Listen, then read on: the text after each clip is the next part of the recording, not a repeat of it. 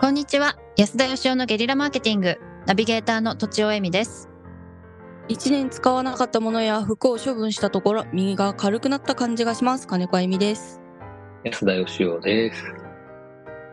ブラックホワイトにしたんだよね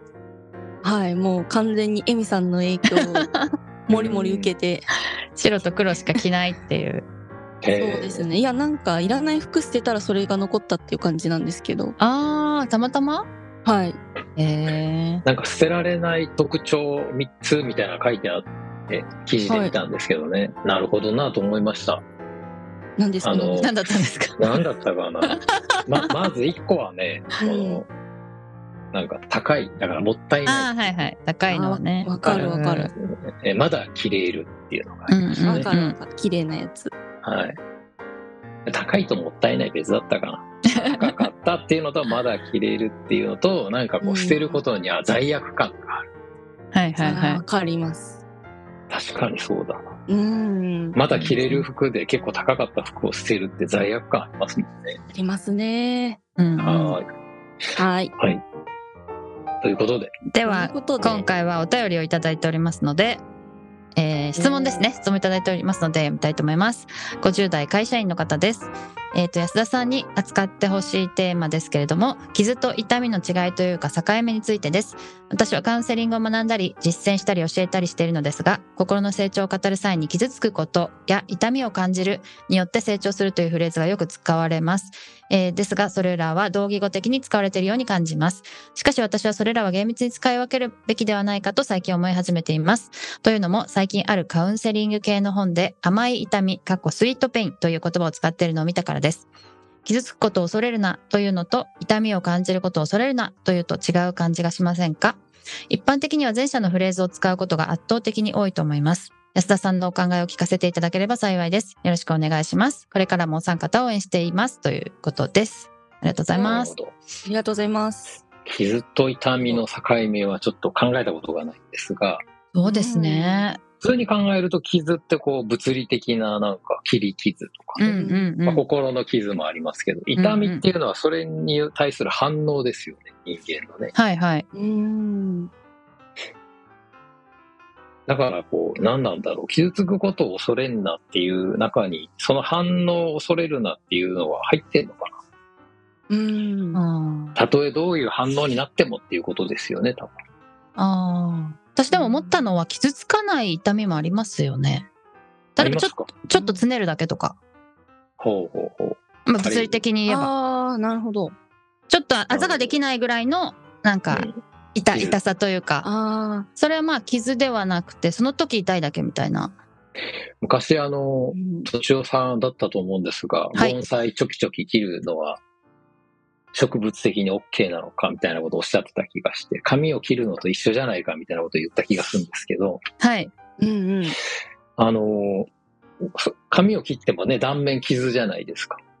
あ、はい。おー髭剃るとかもそうですよね、きっとね。だけど、確かに痛みはないですよね。神経通ってないっていうのもあるんでしょあ、傷なんですかね。うん傷じ髪ゃないの毛切るの。う。はい。なるほどいやー、どうなんだろねう。難しいでですね。。難しい。傷と痛みを分けて考えるべきかっていうか、なんか違うもんなんじゃないのかなっていう気はしますね、確かにね。そうですね。うん。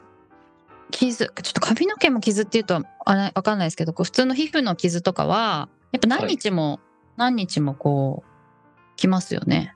あと、うん痛くなくなってもまだ傷が残っていたりうん多。分こう、生きてると、まあ、体中に傷できるじゃないですか。がん細胞とかも日々できて、またなくなっていくって聞いたことあるんですけど、はいうん体。の傷も多分、なんか、本当に自覚しないぐらいのね、擦り傷とか、内身、なんかあざにならない程度の内身とか多分もういっぱいあって、筋トレとかもね、筋肉の破壊なんで傷ですし、おーそういう意味では、その、傷つかずに生きるってことは多分不可能なんですよね。うんうん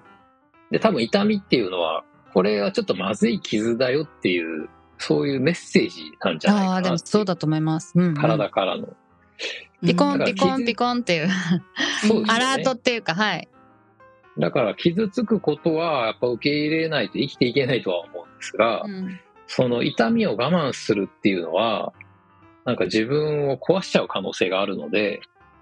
痛みには敏感な方がいいんじゃないかなって気がします。あーうんただ、その反応がちょっとこう壊れちゃうこともあるんうんうで、ん痛みを感じなくなったりとか、は過い。敏に感じすぎたりとか、うんそこはやっぱりなんか冷静な痛みに対する、この痛みは正しい痛みかどうかっていうのをよく考えてみることが大事な気がしますよね。うんいや、本当そうだと思います。うん。結構、うん例えばなんかあと、心の傷みたいに言うときって、こう興奮したときは傷ついたことに気がつかなかったりとかあるんですよね。うん。あー痛みに気がつかな自分いが。そうです、そうです。うんうんで、一日経ってから、うわ、めっちゃ痛いの、これなんだ、昨日のあれだっなるほた、どみたいなのが あるんですよ。それはすごく痛みに鈍感なんだと思います。うんスポーツでね、よくあの、アドレナリンが試合では出てそうて、そうそう痛み感じないって言うんですけど、はいあはいはいはいそういう意味では、その心の傷もなんか後で確かに来ますよね。その翌日っていうのもそうですけど、何年か経ってからなんか、っていうのありますよ。そあのるかも昔は全然平気だったのに、はい。なんか子供の頃のあるシーンがすごい思い出されて、うんずっとそんなこと気にせずに生きてきたのに、あーなんかすごいなんか傷ついたり、落ち込んだりとか。あーだ体時間差で痛みが来たってことですよね。うんうんうん。だから多分その痛みを感じるセンサーみたいなのも、より敏感になったうんうり、ん鈍感になったりするんでしょうけど、はいはい。おそらくその、なんか人生とか生活に支障が出るぐらい敏感なのは、やっぱ過敏なんでしょうね。そうですよね。過敏すぎても困るなし。るほどそうなんです。鈍感すぎてもダメだけど、はいその傷ついてんのが分かんなくて、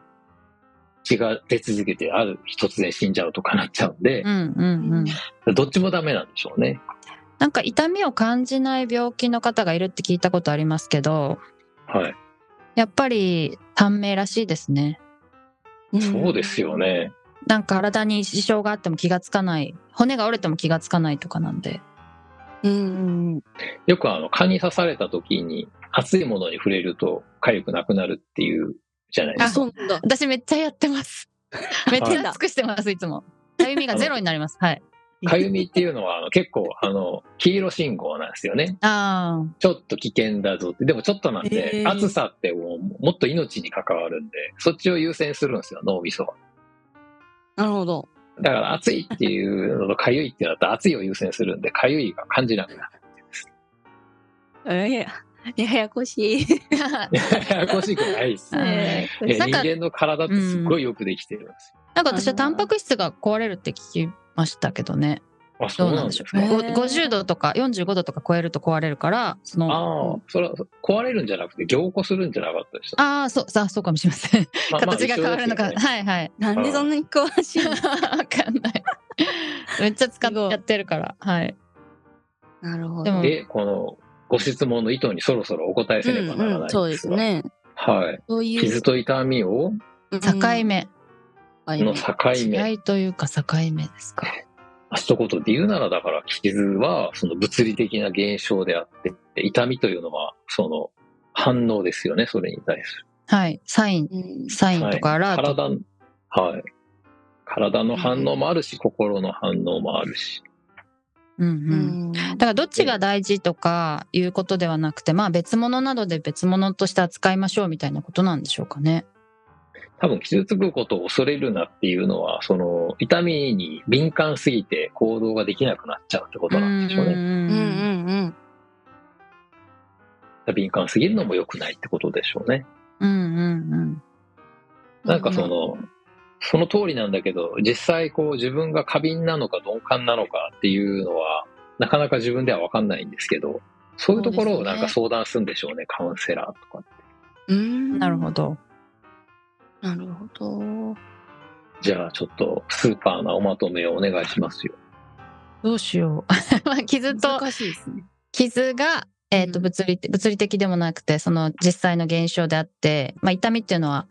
あのその反応であり、アラートであり、サインであるということで、まあ痛みの方をなんか適切にするっていうことが、生きるヒントみたいな感じかなと理解しましたあーが。なるほど痛みを適切に受容するためには、その、まあ、傷も必要だってことですか。ああ、それもそうかもしれないですね。はい。はい。はいわかりましたなるほ。ということで、本日は以上です。ありがとうございました。ありがとうございました。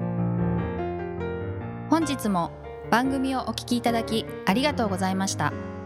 私たち3人でギブの実験室というオンラインサロンを始めることにしました。キャンプファイヤーファンクラブというサービスで募集をしていますので、参加したい方はキャンプファイヤーで検索するか、境目研究家安田義雄のホームページ安田義雄 .com からお申し込みください。来週もお楽しみに